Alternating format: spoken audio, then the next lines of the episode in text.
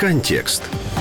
Мета транстихоокеанського партнерства створити зону вільної торгівлі в азіатсько-тихоокеанському регіоні. Об'єднання повинно було охопити 40% світової торгівлі і 12 країн регіону: Сполучені Штати, Японію, Нову Зеландію, В'єтнам, Канаду, Австралію, Малайзію, Перу, Бруней, Сінгапур, Чилі та Мексику. Створення транстихоокеанського партнерства зайняло 5 років. Країни, які підписали угоди, сподіваються, що їх союз урівноважить позиції Китаю на світовому ринку.